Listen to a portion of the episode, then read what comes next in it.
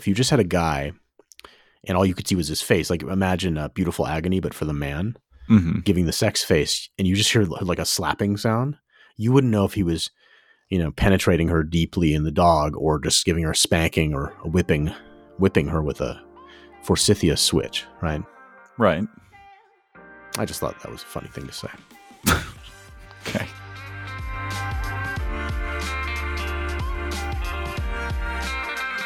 Hello, and welcome to Your Mileage May Vary. We talk about sex and relationships with frankness that is controversial, but mostly in good faith.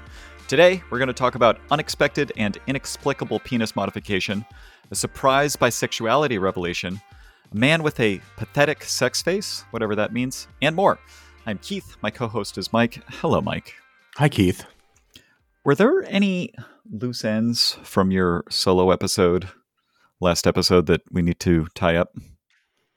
I don't know if they're loose ends. I did feel after recording the episode that I hadn't, I sort of talked around what ChatGPT could do, the chat bot that has been released relatively recently, without giving a whole lot of content. I actually, subsequent to the episode, was able to get it to generate some pretty compelling content. So there's at least one piece of content that I thought would be enjoyable to read. Okay. Do you need to tell us what the prompt was, or how? No, I can just read it. I think it's a pretty good literotica story. It's relevant to the show. So it took me, I mean, I will say that often it will, and people can look this up online. It has various safeguards to stop you from generating sexually explicit or adult material and various other kinds of material. And so you have to kind of go through some hoops. And this one wasn't just a single prompt. I had to keep saying, rewrite the story, but do this, rewrite the story, but do that. But I was able to generate a story that I felt was pretty high quality with, I think, about 4 reprompts. So not that much effort on my part. Is it deterministic? So if you enter a prompt twice, does it give you the same thing? No, there's definitely, in fact, you can tell it to try again and it will give you kind of a different story. Uh-huh. Actually, at one time I was trying to get it to do a piece of literotica, and it had written some boring stuff, and then it switched over to writing it as a dialogue, just because I said try again, and I was really actually kind of getting into the story, and then it just crashed. Like it said, something went wrong. You know, they rebooted the server or something. So maybe you brought it to its knees. Yeah. All right. It was becoming conscious. Why don't you hit us with this fine piece of literature? Okay. So I'm just gonna I'll just read this this nice story that it made. I'll give the prompt later if you're interested. Okay, here goes. Keith had been working on his solution for the Advent of Code for 15 days straight, and he was starting to feel the strain. He was a brilliant programmer, and he was determined to make it to the top of the leaderboard.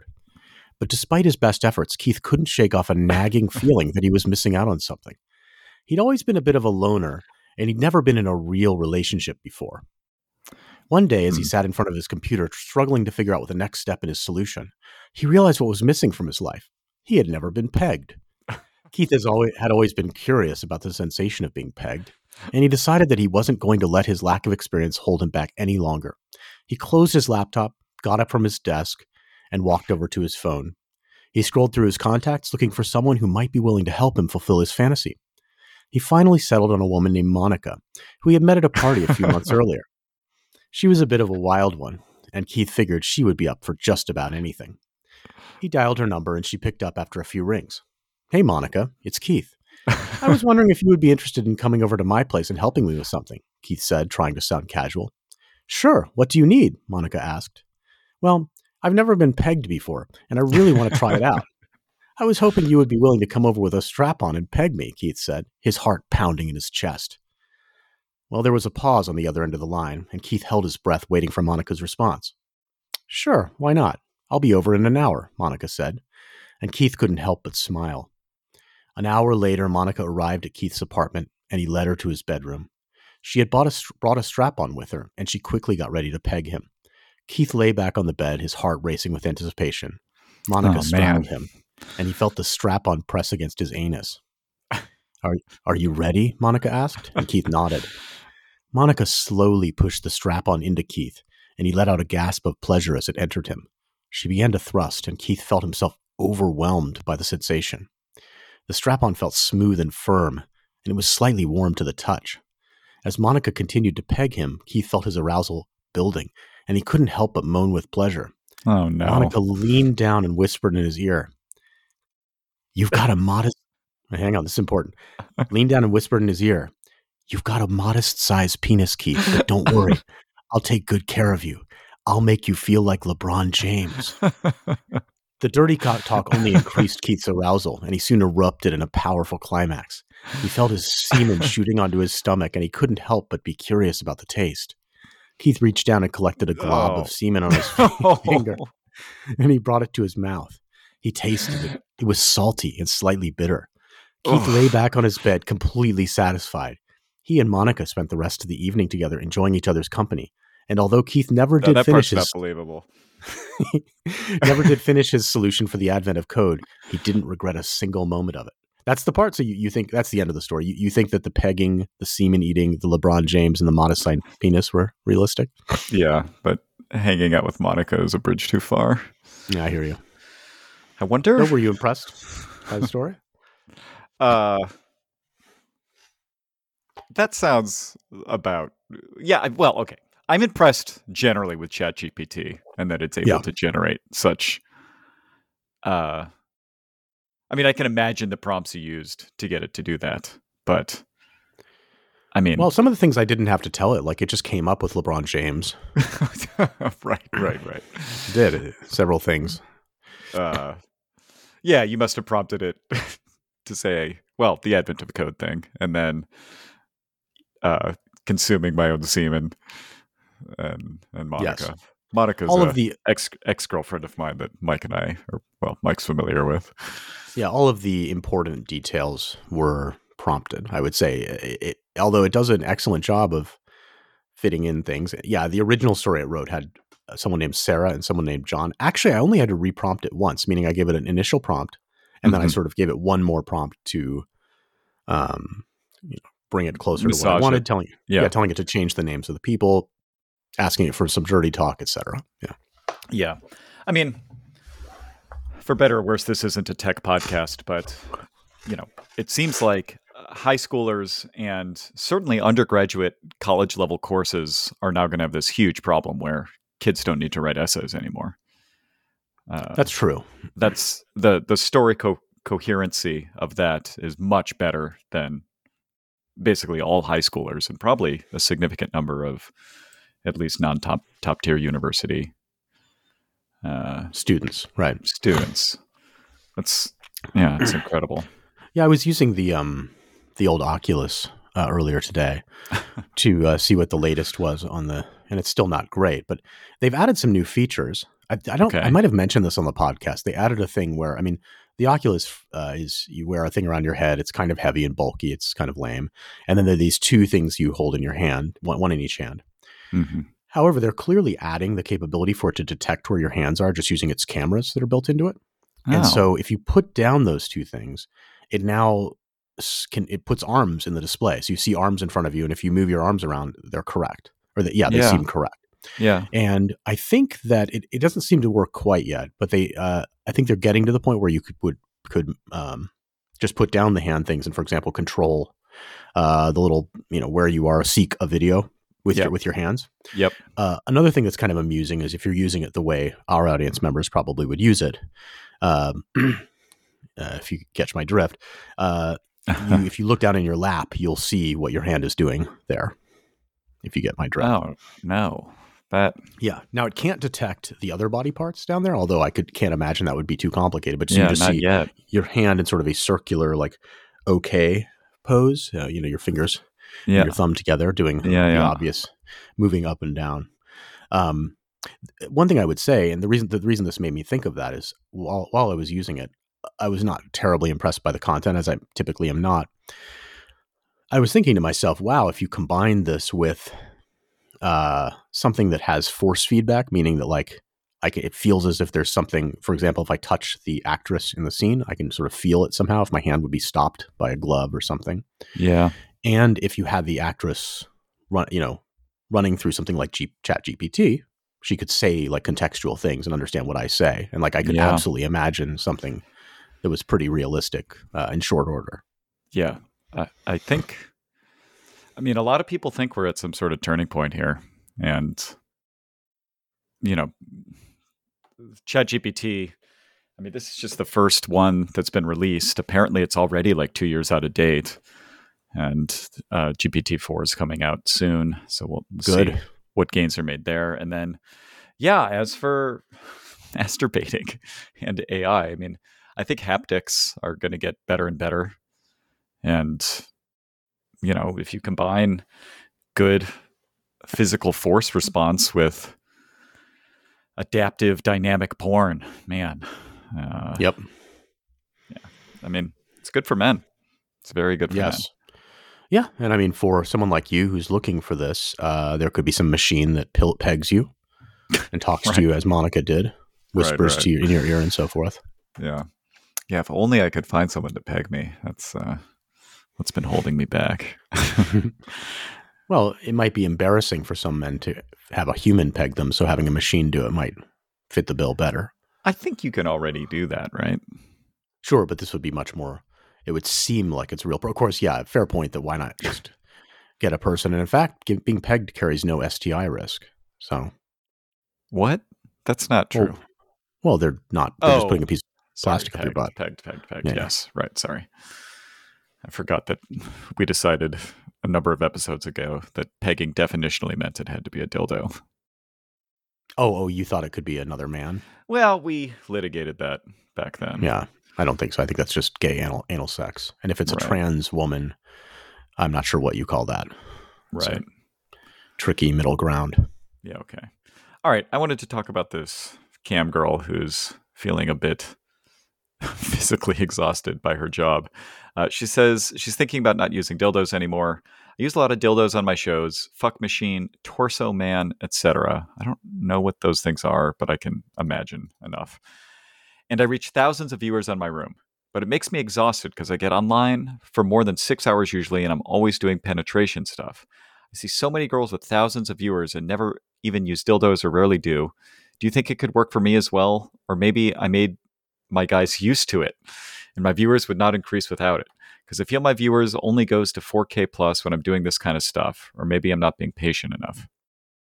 It really makes me sad that I wake up all broke on the next day. I don't know what she means. Broke down, maybe? Oh, yeah, I think she meant to say wake up all broken. Oh, got it. And some girls make the same amount as I do without having to do so many penetration stuff. I want to change my shows, but I'm afraid of not receiving enough tokens anymore. Interesting. Yeah. I mean, let's see. Well, you don't frequent that many of these sort of cam shows, do you?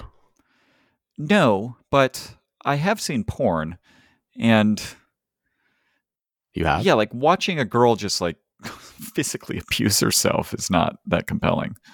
Would you mentioned a couple weeks ago that you have in your life given money to an OnlyFans person? Oh yeah. Have you ever done that for a cam girl? No, I have not. Okay. Is there some sort of, I wonder about this for a few reasons. Maybe, I don't know if it's the multiplicity of sites you would have to give your credit card number to, if there's some technical reason or something else. But I mean, I've also never done that, but I'm not sure why. I also have never done OnlyFans. I'm not sure why exactly. I just haven't. Do you have a reason why you don't do that?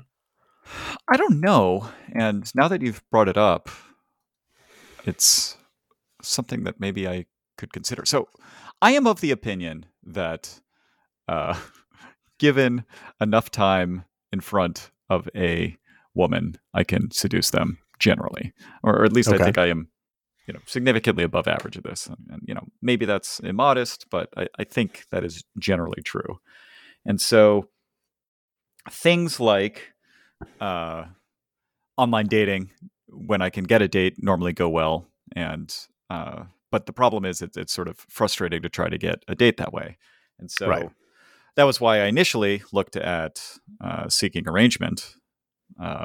I've still never paid anyone on there, but it's easier to meet people on there. And once you've met, I feel like, I do well. And so,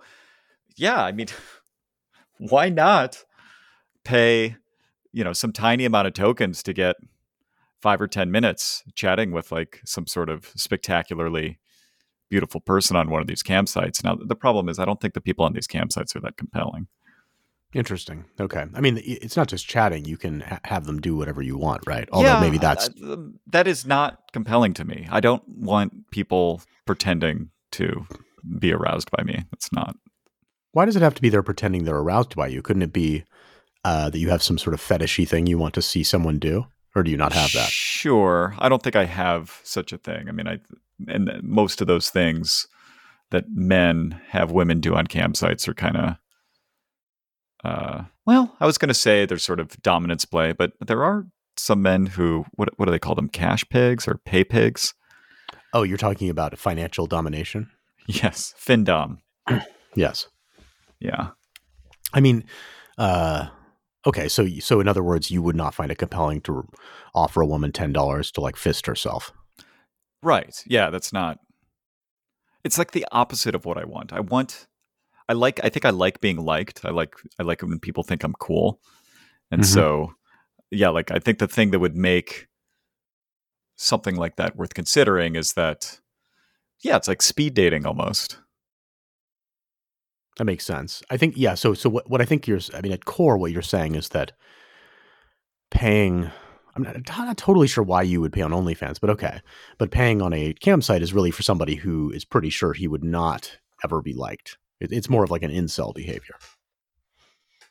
Yeah. Yeah, that's right. That makes sense. Yeah, that makes some sense to me. Okay. Yeah. The reason I pay for people on OnlyFans is I think I've paid for like 3 or 4 people ever.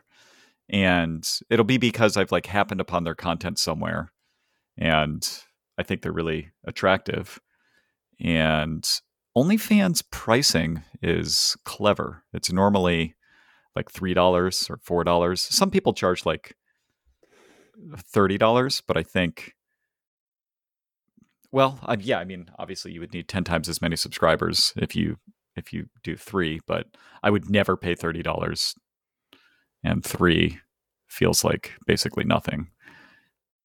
Got it. And so I'm guessing that actually the bigger barrier for you might be actually just like pulling out your credit card, like just having to do anything financial is sort of annoying, right? Once you sign up for OnlyFans, it's one click. Got it. Okay. So it's like Amazon. Yeah. They've dialed that in. That's smart. I do have to leave my incognito window, which is not great. Because you have to, couldn't you just log in your incognito window? So probably, logged in there? I don't know. I'm guessing OnlyFans has two-factor authentication, so they're gonna. And this is because you surf porn normally in incognito mode. Usually, yeah. Yeah, I never do that. I think you've, I think I've talked to you before about being at work and having to. I had to have. There was some problem with my laptop, and there was this particular job. There was a kind of an IT room you could go to, like a place where you could get help. And I went there and the guy's like, oh, you just need to type this in the browser bar. And like the first letter of whatever it was P, and it was just all porn. Yeah. And he's like, and just kept going. Yeah. I mean, I'm sure IT people just, because most people are not as tech savvy as you and I. And so I'm sure people make my browser to know what porn I'm looking at. I think it's great. You get better ads served to you. Oh, yeah. I don't get any ads because I use AdBlock. Anyway. AdBlock doesn't block every ad. It does for me. I'm great at it. I'm sort of preternaturally good at AdBlock. But okay, so this chick with the dildo, what's her concern? She's just saying, well, how do I stop being so dildonic? Yeah. I mean, I think her writing here is a bit incoherent, but I think the concern I'm projecting on her is that I think she doesn't like ramming something in and out of herself 6 hours a day. It's probably physically extremely uncomfortable. And I would imagine. She's sort of confused why other cam girls are able to get away with not doing that. And she's worried that if she stops doing that, that she will lose some viewers. I think she's right. Because, I mean, ultimately you get an audience. I imagine, I mean, if you go onto like Chaturbate, people probably don't necessarily notice this when they first go there, but there are sometimes like 50 pages and each page might have 20 people on it and you can go to page 50 and see what's going on there. And it's pretty bad, pretty tough. And the page 50 of the men is particularly rough. Oh my God. I can't believe it goes that far. But because even on page one, most of those men aren't making any money. That's right. That's right. I mean, you get to page 50 and it's just some weird guy in like a clown mask, like showing his asshole to the camera. Yeah. Yeah. I mean, look, it's a pyramid, right? So at the top of the pyramid, you have, the signature performer on a expensive burlesque show, and she doesn't even have to get nude, and she goes and sings and dances and makes a bunch of money. And then as you go down that pyramid, you have to do things that are probably considered more demeaning and maybe more physically uncomfortable. And eventually you get to the ping pong ball shows, and then you get to exotica inside yourself, and you can keep going down. And yeah, I mean, I don't know this person. It could be that she is compelling enough that she could change her shtick, but right, I feel her concern. It's a little risky. Yeah, I think that's right. I mean, the only real advice I have is, in my experience, shows that have a man in them are often a little more compelling. So, and it's not because I'm attracted to the man. It's just because they're more like combinations of things that can happen. Right. When it's just a woman, it is kind of dull. There's a limit. So. Yeah, that's right. All right, let's move on here. Boy, there's a number of ways we can go. Let's cover the topics that I read in the intro. So this person says, what the hell did he do to his dick? I met up with an old Friends with Benefit last week without seeing him for almost 2 years. He always had what I thought was the perfect dick size. Plenty big, but not too much where it hurts while we have sex. Honestly, no one else has ever come close to being that perfect size before or since. She really believes she has a Goldilocks penis. Yes. Here. All right. We were messing around, and I went to grab it and almost yelled, what the fuck? It was seriously 3 to 4 times as big as before. He immediately said he'd been using a pump. I'm sorry, but there's no way a pump could do that. It's bigger than a soda can now. It felt very spongy, and he couldn't get hard on top of that, which was fine, because I can't imagine how bad that would hurt. Thinking he had some sort of fat injections or something. Not his girlfriend or anything, so it doesn't matter what I like. I just was so bummed he did that to himself when he was totally perfect already. So I selected this topic because I have no idea what could possibly be going on here. Do you? I mean, I think something like this could happen. It is possible to do kind of permanent damage to yourself with something like a penis pump. I mean, you're aware of what a penis pump is, right? Yeah. Okay. Yeah. I mean, it fits over your penis and sort of sucks on it, and thereby pulling more blood into it. Yeah. Let me stipulate a few things here. All right. She says it's 3 to 4 times as big as before. So women are infamously bad at estimating penis size, which is it's not realistic. I mean, there's not enough. Where would the skin come from? I mean, for a cylinder, the surface area of a cylinder is 2 pi r squared h, or no, wait, that might be volume. No, it's I'm not sure if it's the square or the volume cube for surface area, but in any case, it's going to go as it grows kind of rapidly. It's going to be kind of the square of the radius or something like that, or, right? And length, and so forth. Maybe radius times length. It grows kind of rapidly, so it's not realistic. And you'd have to wonder what she means by 3 times. It probably grew 1 inch. All right. Let's just assume, or maybe it's just wider. I don't know how a penis pump affects. I mean, he said what he did. He said he used a pump. Is it possible that there's some other thing? Yeah. I mean, there's a surgery you could get where they cut some ligament that kind of holds your penis in place. And so it can seem longer. When I was in college, I knew a guy who, for the student newspaper, went to a penis enlargement clinic and got a, what do you call that? Like a quote, a consult. That's the right word. Uh-huh. And they explained to him that they were going to cut this ligament and that it would make it so his erections were not as high of an angle, because I think it's sort of it's between the ligament, sort of in the area between your penis and your belly button. It's in that area. So it's going to be kind of lower. But the idea is that and this is true. I mean, when you get an erection, if you sort of feel between your nuts or, kind of toward your taint, physically listening to this, but there is some amount more of a cylinder there. I mean, there's more There's more body to your penis there inside your body. And so if you could somehow just like pull that out, but you can imagine that then you're disrupting. I mean, the penis is a little bit of like kind of a cantilevered balcony, kind of like a woman's breasts with a bra on, right? It's kind of levitating there. And so as you pull it out, it's going to naturally sag more when it's erect. And I'm sure there are other complications that you can get from that. So, yeah, I mean, I do not have the knowledge about this stuff that you do. I can't imagine it actually being that effective, or else I think men would talk about it all the time and consider it all the time. I would think I remember asking this guy, he didn't get the level of detail, of course, that I would have wanted. But I mean, I didn't do the consult that he did. And I remember asking like, well, wait a minute, if you cut this ligament, okay, that's great. It'll kind of seem longer, but as soon as you push it into anything, won't it just push into your body more? Like, doesn't it go both directions?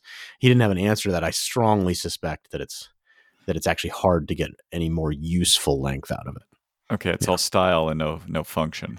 But it is true. I once had a penis pump long ago. It's been thrown in the trash many years, but because there are various problems with it. It's kind of, I actually received it as a joke, a gag gift. And I was like, all right. I mean, but for science, you tried it. Of course. Yeah. No, it was more than science, and it does, I mean, it creates this suction and it does sort of enlarge your penis, but then it also gives this little bit of this like pins and needles feeling if you just put your finger in your mouth and kind of sucked on it a lot, like the finger would start feeling weird after a while, or maybe your mouth would too. Like you're kind of putting yourself in a vacuum or whatever. And it wasn't great. So I think I only used it like twice, and it just didn't do much for me. Does it last? I am not sure. Not that long. Okay. Yeah. On the order of minutes or something. Yeah. So that's another thing that's weird about this, the notion that his penis was like changed in some permanent way. I mean, there's also I remember when I was a kid, I tried putting a rubber band around the base of my penis while beating off, and that did something weird too. I remember being like, I shouldn't do that. There were a couple. I had that one, and I also tried holding my breath while nutting, and I did. That was bad too. That one, the reason that one's bad. Some people really like that. Some people like that so much that they kill themselves. Yeah. Yeah. I knew some kid on the bus, this kid named Ed, turned around one day on the bus in eighth grade and was like, hey, you know what autoerotic asphyxiation is? Because my mom just told me. His mom told him. Right. It was a little bit of a helicopter parenting town I lived in. And he told me, and I was like, well, I never thought of that, but I'll be sure not to do it, Ed.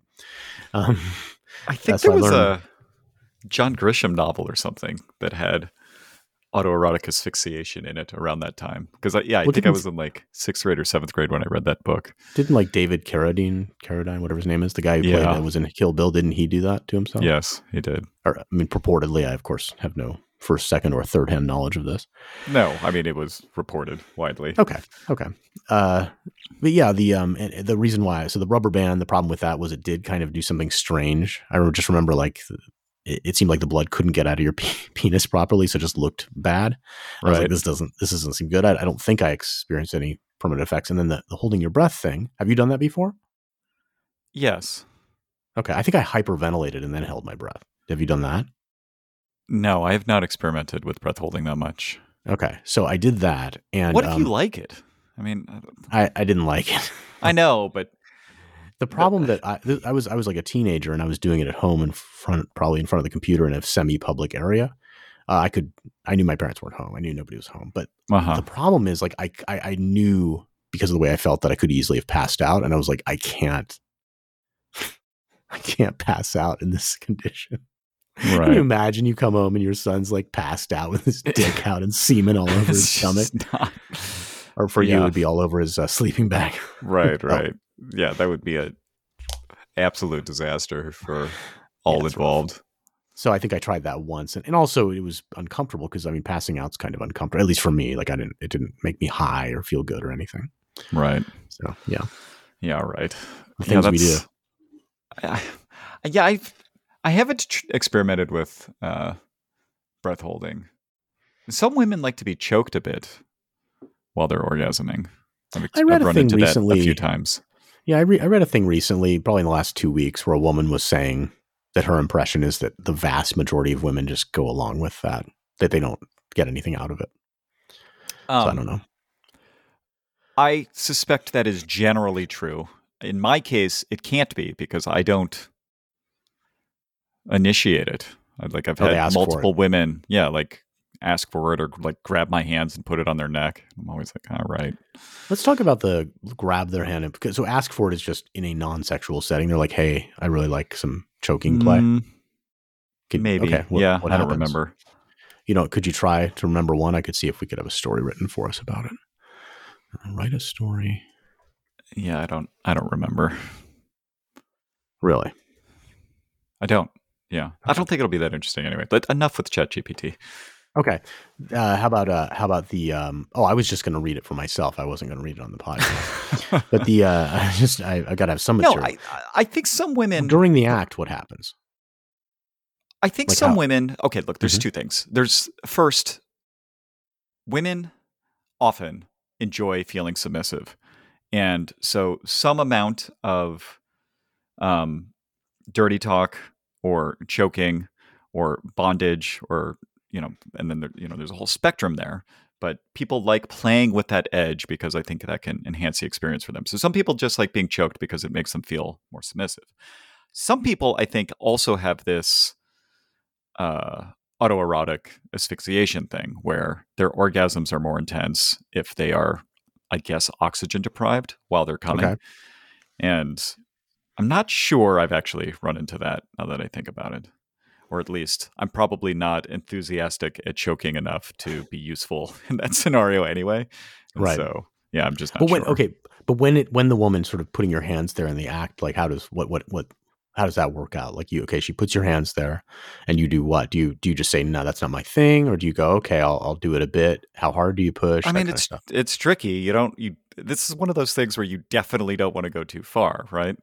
I think, we have a friend who did once and then, he was worried that, the person was begging him and, he's worried that there could be some bruising or something. Right. Like that's not a good situation.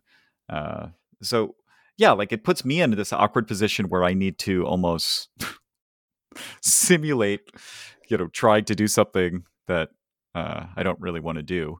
And then another thing that people can do is once your hands are on their neck, they can sort of grab your hands and, hold them there. I see. Okay. I was just curious if it's more the sensation of something around their neck or if there's actually a level of pressure that's required to make it compelling. I think it varies by person, but I think simply the sensation might be enough for a woman to sort of imagine the things she wants to imagine to feel more submissive. Okay. Some people probably actually want to be choked out. I'm not sure I've run into that yet. Maybe I have. I just won't do it. And I think women can detect that. If they ask me, if they keep saying harder, eventually I'm just going to be like, no. We need to stop and talk about this. That makes sense. But I think other men are probably way more aggressive in that sense, and maybe past partners for these people have been as well. So, that makes sense. All right. This person says, "My boyfriend admitted to having sex with a guy while dating me." So this is written by a woman. I feel like I don't even know him now. We've been together almost 6 years. He said there was something that has been bothering him. He told me that 5 years ago, he had sex with a guy one time. He said he doesn't know why he did it, but he hasn't done it since. He said he is bisexual, but likes women more. He said he's about 80% girls and 20% guys. He's 23. I'm so mad right now. I thought I knew him, and I thought he loved me, but I guess not. We were dating about 8 months when this happened. I think he must have slept with a guy after they were dating for 8 months. This is sickening. You should have told me sooner so I could have left him. I need advice on what to do now. I guess I will break up with him. Okay, this is the plot of that show, Love is Blind. Did this show cross your radar at the beginning of the pandemic? It did not. Why don't you say a little bit about it? Yeah, it was on Netflix. It was, their algorithm made it the number one thing for the week, so a bunch of people watched it. But the premise was there are 8 men, 8 women, and then they can talk to each other for, I think, a few weeks. And there's a screen. They can't see each other. And I think they had to propose to each other before they could see each other. And then were any of them really unattractive? I'm trying to think if there were any huge mismatches. I don't think there were. I think they're in season 3 now. I only saw season 1. So the producers probably promised them that there'll be some, I assume there's a reveal at some point also, right? There is. Yeah. Yeah. Yeah. And they're probably promised that they won't be just completely, I mean, it's not a problem of a mismatch. I would think it's just, I mean, they're the obvious things. I mean, if somebody's got like a missing leg or some kind of deformity. Right. Love is Blind is a stupid show, but one of the contestants revealed to the girl that he was bisexual after they had been seeing each other for a while. And she was extremely, but a while was like 5 dates or something. Did he give her a monkeypox? This is before monkeypox, right? It was early in the pandemic. Because that would be one of the risks. Okay. And how did she react? Extremely poorly. She broke up with him. And then there was a bunch of discussion online about who was in the wrong there. Her reaction was very bad and sort of seemed potentially a bit homophobic. And so that was the focus of most of the concern. But what was her claimed reason? And the reason I ask this is that my guess is it's, okay, the real reason I would guess would be the obvious one, which is simply that she doesn't. I mean, okay. It's one thing for a woman to find out her partner, you know, is really attractive or something, or is still on a dating app or something and might attract another woman. It's a whole different thing that the guy could just get on Grindr. I mean, you're just learning the guy's really close to the precipice all the time. Right. And then also there could be, I don't know if the word homophobia is right, but there could just be, that she doesn't want to, that she finds it, she's not into gay stuff. That's not her thing. But I'm guessing that what she said it was similar to this posting where it's like, oh, he was dishonest.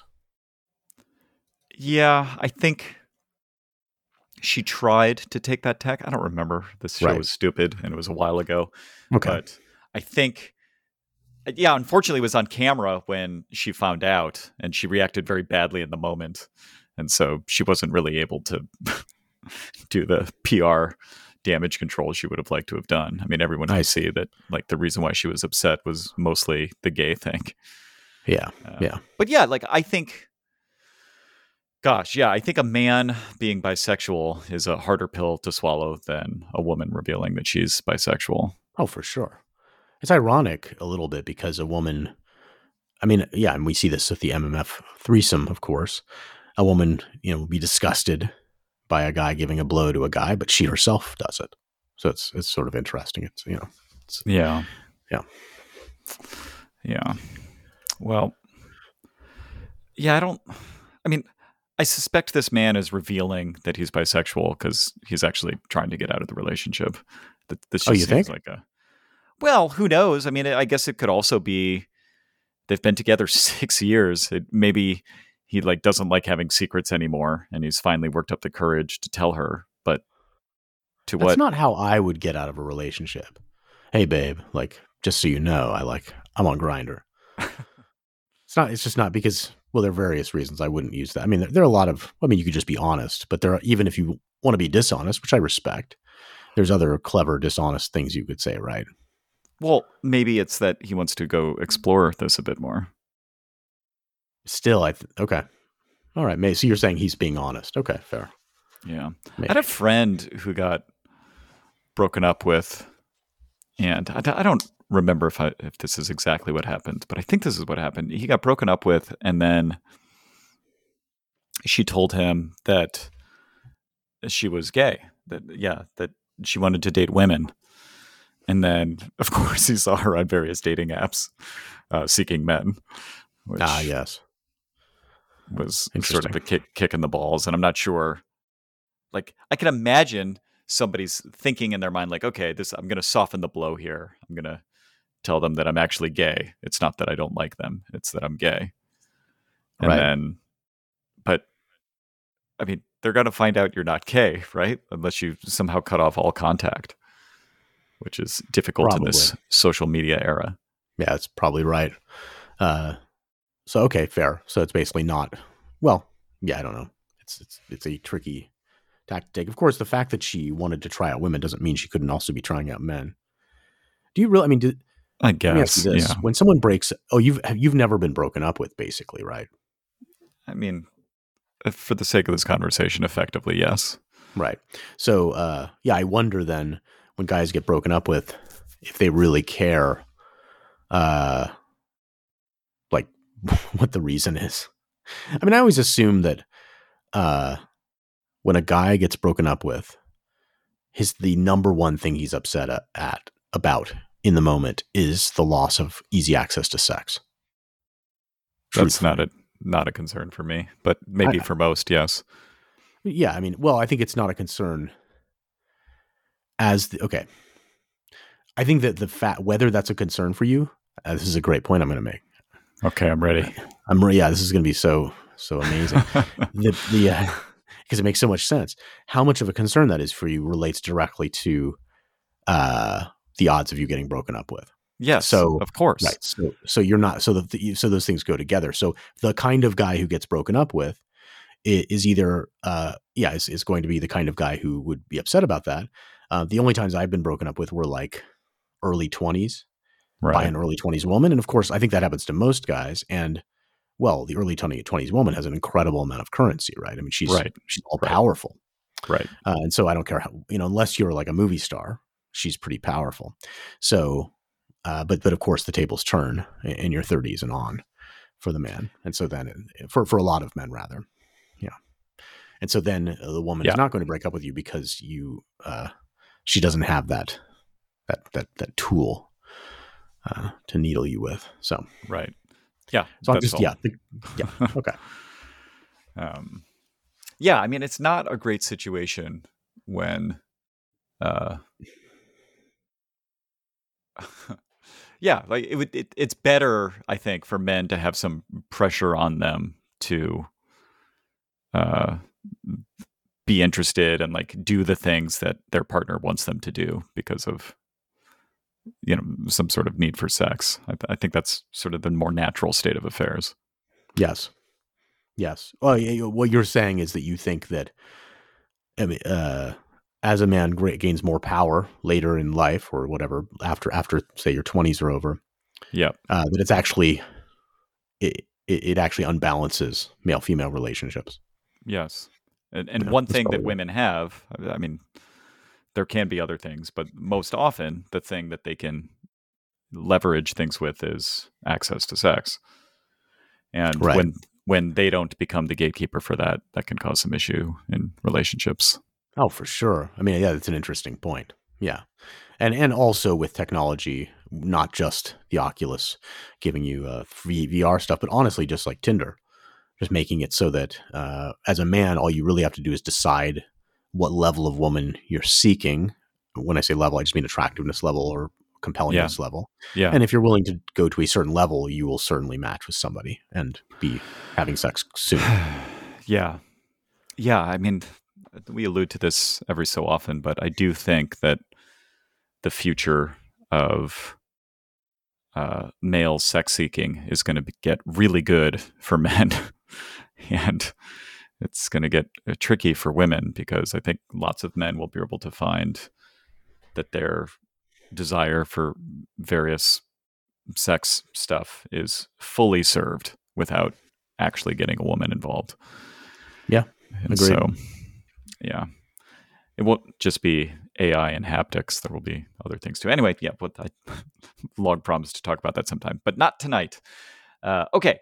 This person says, a girl just canceled our second sex date because I didn't have a sex face. Never heard anyone bring up my sex face until now. I didn't even know it was a thing. But according to a girl I had sex with a few days ago, I had no sex face. She showed me some examples of good sex face guys make and encouraged me to copy them. LOL, she even sent me a digital drawing of my sex face. Man, the AI is taking over, Mike. And asked if I would enjoy staring at that during sex. Oh, she drew what she thinks he looks like. I'm all guessing right. It was like, I'm imagining funny, like a smiley face drawn in MS Paint or something. Right. I said I got the picture, literally. She was savage as fuck. Our so-called sex face is something the average person pays attention to. And then the first comment is, first time hearing it, what's a sex face looked like according to her? This guy says, I tried to add one of the pictures she sent me in my comment, but it got shadow banned or something, so I deleted it. Based on her examples, she basically wanted me to look like Tom Holland during an intense workout. Okay. Who's Tom Holland? I think he played Spider-Man. I think he's sort of cherubic looking, actually. Oh, that guy. Okay, okay. Do you have a sex phase? I mean, everybody has an orgasm phase. Is that what she's talking about? I don't think so. I think it's kind of the serious. It's like, I think I understand what she's talking about. It's the kind of serious face the man gets when he's, you know, he's down, getting down focused on the task at hand. Yes. Okay. Yeah. I mean, I'm imagining the place where it's the grossest is when there's maybe a scene in a movie, or frankly, in like a sexual harassment training, where. Right. You know, there's a man, maybe an older than her man and a woman having a conversation, and then the man tries to turn it to sex, and he gets a very serious look, like kind of penetrating look. Yes. And I think that's the face that she's talking about. Yeah. Okay. Okay. So do you want to try to do your sex face and I can comment on it? Absolutely not. Even though this is a audio only medium, I don't even really want to show you my. I hear you. Do you, well, given that information, do you think you could do it if you needed to, like in the mirror later? Yeah. Do you think you look the same as do you think when you're doing that, do you look closer to the way you look when you're angry or happy? Probably angry. That's what I think too. Yeah. Yeah. It's some kind of like intense focus. And yeah, right. It's not kind. So just looking, for example, if you just had a guy and all you could see was his face, like imagine a Beautiful Agony, but for the man giving the sex face, and you just hear like a slapping sound, you wouldn't know if he was, you know, penetrating her deeply in the dog or just giving her a spanking or a whipping her with a Forsythia switch, right? Right. I just thought that was a funny thing to say. Okay. Well, this is the thing is like, okay, if the face of a man delivering a beating and the face of a man delivering, laying pipe as it were, is the same face more or less. Yeah. You know, so maybe right. It's maybe what the woman's looking for there is like a man that will discipline their future children properly. Right. He has the right look. If you're just too nice or too like kind of, yeah, you know, I don't know why they want that, but yeah, I mean, I was thinking about the face you make when you're like interacting with a 3-year-old, right? Like you're just trying to seem kind and safe and open and oh, that's not a good face. You know, you sort of like exaggerate the smile and stuff. And then there's the face you make when like, I don't know, maybe you're going to have to, you know, you're angry at the hotel you're staying at and you're going to go have words with the manager at the front desk and you're pissed off about something. Right. Yeah. I think it's much closer to that latter thing than the former. Yeah. Well, the other thing I thought of is there's a strain or a thread that you'll see on female oriented subreddits of women talking about, you know, it's basically, well, I actually asked, I don't know, did I bring this up last week? The thing about the female equivalent of a dick or what women want instead of a dick pic. Did I say that? I probably did. That women want I don't remember yet. Maybe video with the sound on. And Allie agreed. Yeah. She said, yes, that's what we want. So, I mean, actually, if I could ask Allie later if we can give out her email address so men could give her cum shot videos with the sound on. I think she said she wanted to know the guy, but maybe we can negotiate on that. Anyway, similarly to that. Rip her inbox. Yeah. She could use Proton Mail or whatever, some fake high-end service. Sure. But okay, hang on. So the...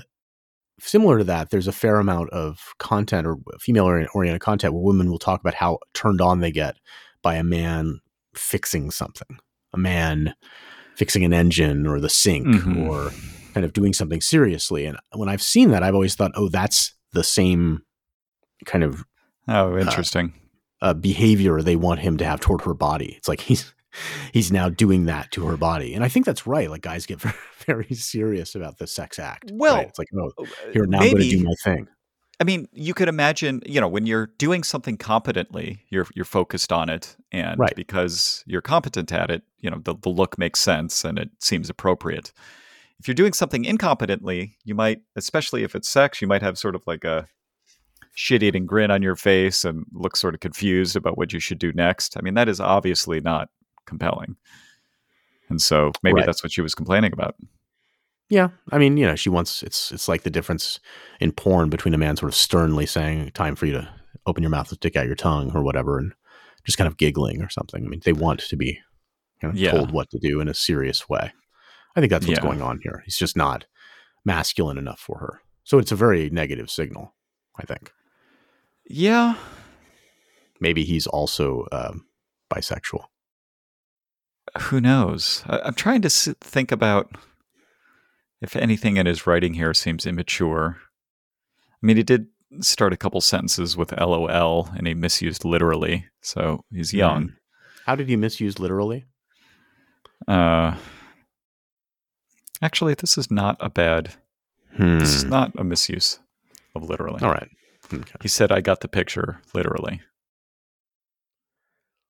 Yeah, actually, it's kind of a clever usage. It's even mildly amusing, Yeah, that's right. It was because it was a literal picture. All right, well, then maybe he is competent, and our whole theory is off, Mike. The LOLs are rough, yeah. They are rough. People say LOL now instead of emojis. I think this kind of signaling from a woman is something to pay attention to, because I'm sure she's right. You know, that she's actually doing a good job looking at her subconscious and seeing what's there. She realizes that. Yeah. You know.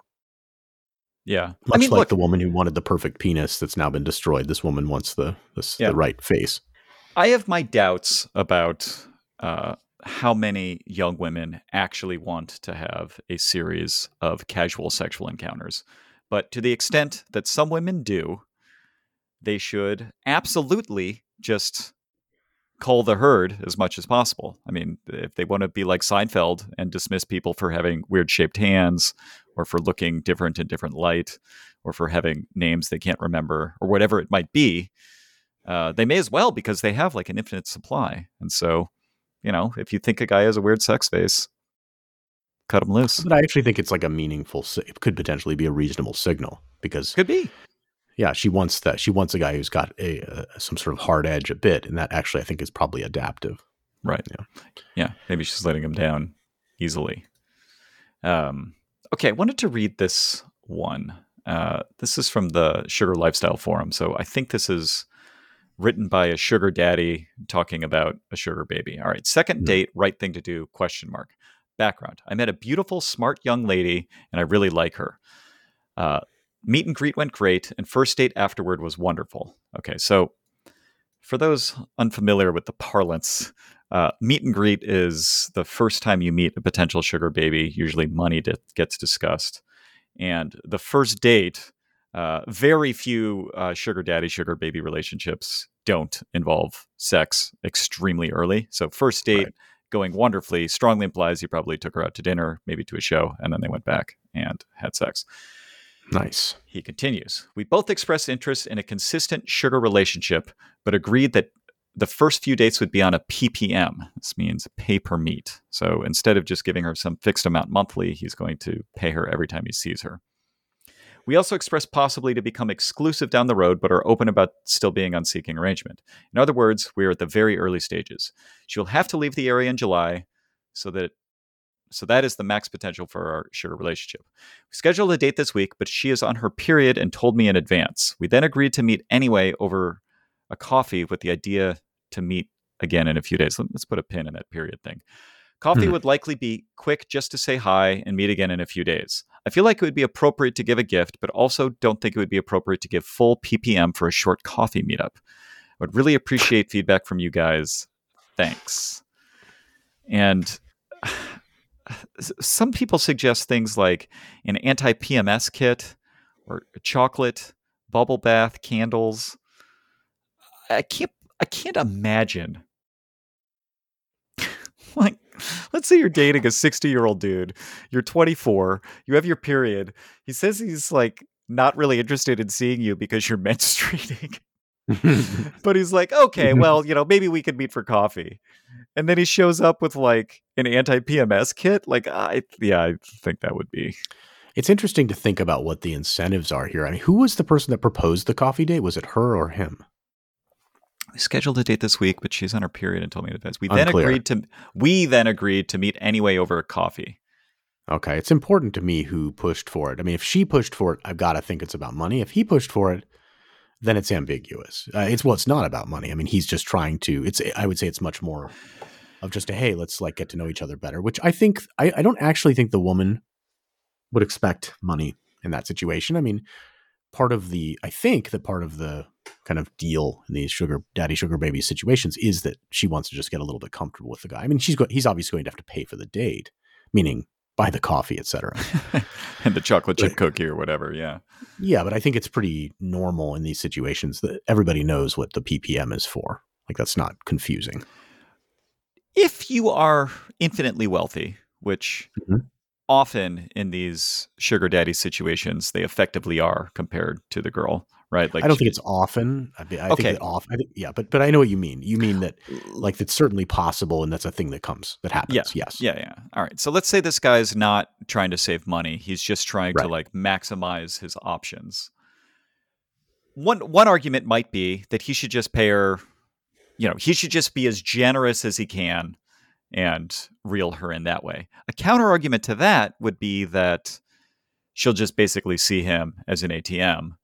And any chance of developing serious feelings or putting in much effort sort of fades away if you are too aggressive with the money early. I don't actually know.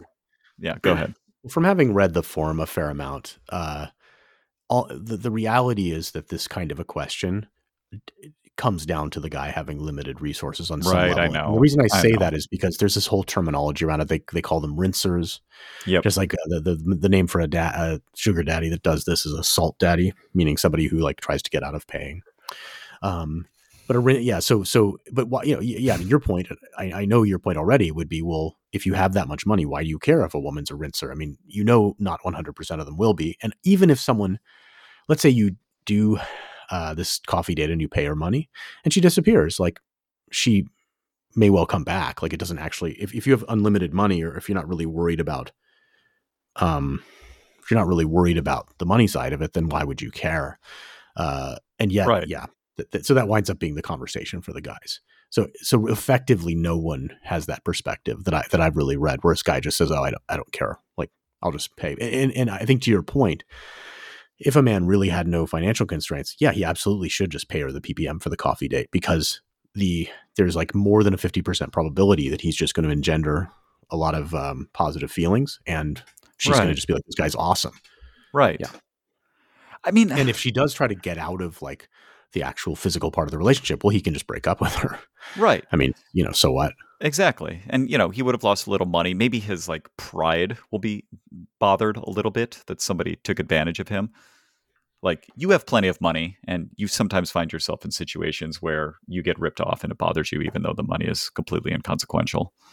That's true. I mean, I think you would have to, however, I think that if it were put in context in the way that I think you would in this situation, you'd say, look, there's a rinser percentage, but you're willing to take the risk. I think you've made the argument, because a common discussion point on Sugar Lifestyle Forum is that you should not pay for the meet and greet at all. And you've made the comment that these guys probably should pay for the meet and greet just because, and I think you're probably right, if they have the money to do it, because paying for the meet and greet, while admittedly you will have some set of women that just disappear, okay, but you will up-level the quality of the women you have the meet and greets with a lot. And all it takes is one or two a year. Specifically, the canonical advice is, don't say you're going to give money on the meet and greet, but if you like them at the end, give them some money. And so that way, I don't know. I just feel like, I mean, it's tricky. How did that advice become canon? I think because that's what the mods suggest to do. And then, oh, is that right? Yeah, I'm not sure. I mean, that kind of makes sense, right? Like you want people to have some skin in the game themselves, and you don't want to get quote unquote rinsed. And so you get most of the, if you care about the money, which, as you point out, most of these people do. Yes. I mean, that's the truth. Yeah. I mean,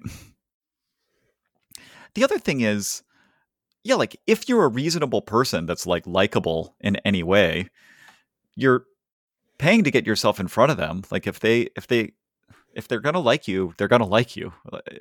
And if they're not, they're probably not, but the money might paper over that. It's hard to imagine. Go ahead. I don't even think it's that. I think it's simply that I agree completely with your statement that if they're going to like you, they're going to like you and so forth. It's not that I don't think it's that the money would paper it over. I think it's that you, I mean, you have a lot of experience with this on Seeking. You shoot out 100 messages and whatever, 50 of them respond or 30, whatever it is. And then, well, of those 30, say you only have N dates, whatever N is. And if you offer to pay, the N is higher. Right. And the thing is, you just get more shots on goal then. And I feel very confident that the extra ones you get on average will be higher quality than the ones you didn't get on average. Some of them will be rinsers, but I think your math is right there. There might be a person who is cash sensitive and has tons of time that they might want to do like a zillion first dates to try to find someone. But yeah, that just seems like a bad strategy. That's not what's going on here. That's not what's going on. This is just simply, guys that don't actually have that much money. Right. And they're frustrated. And also in the real thing, and you're right that like, I could imagine getting upset if I got rinsed. I understand that. But they're not, the issue is they're not able to think about it philosophically. If you got rinsed 10 times in a row, okay, maybe we're wrong then, but I haven't encountered that before. Yeah, I don't think that's likely. Right.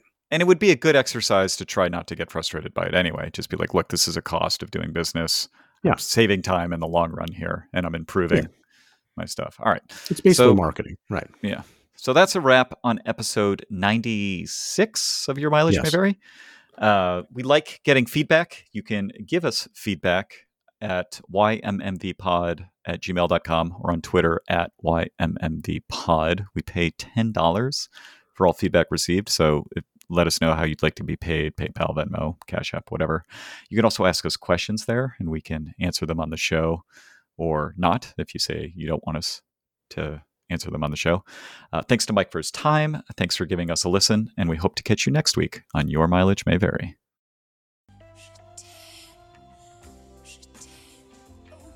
Il était une fois un homme et une femme qui se rencontrèrent dans le métro de Paris. Ils étaient tous les deux immédiatement attirés l'un par l'autre et décidèrent de se rendre à l'appartement de la femme. Une fois arrivés, ils se déshabillèrent et se mirent au lit.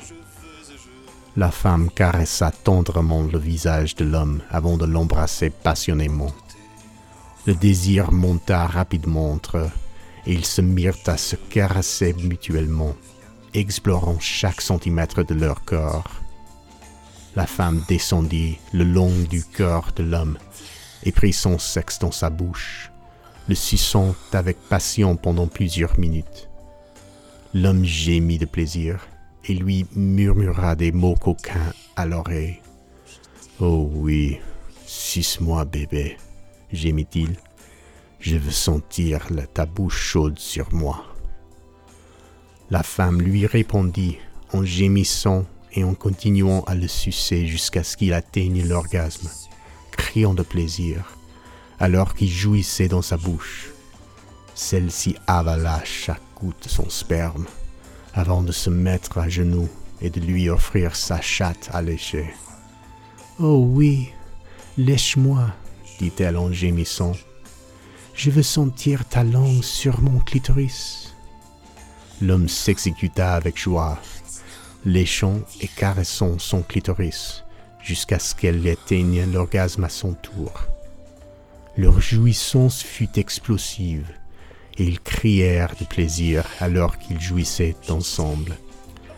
Une fois calmés, ils se blottirent l'un contre l'autre et s'endormirent, épuisés mais heureux d'avoir partagé un moment de passion intense. Et sans issue. Je veux et je viens entre tes reins. Je vais et je viens, je me retiens. No.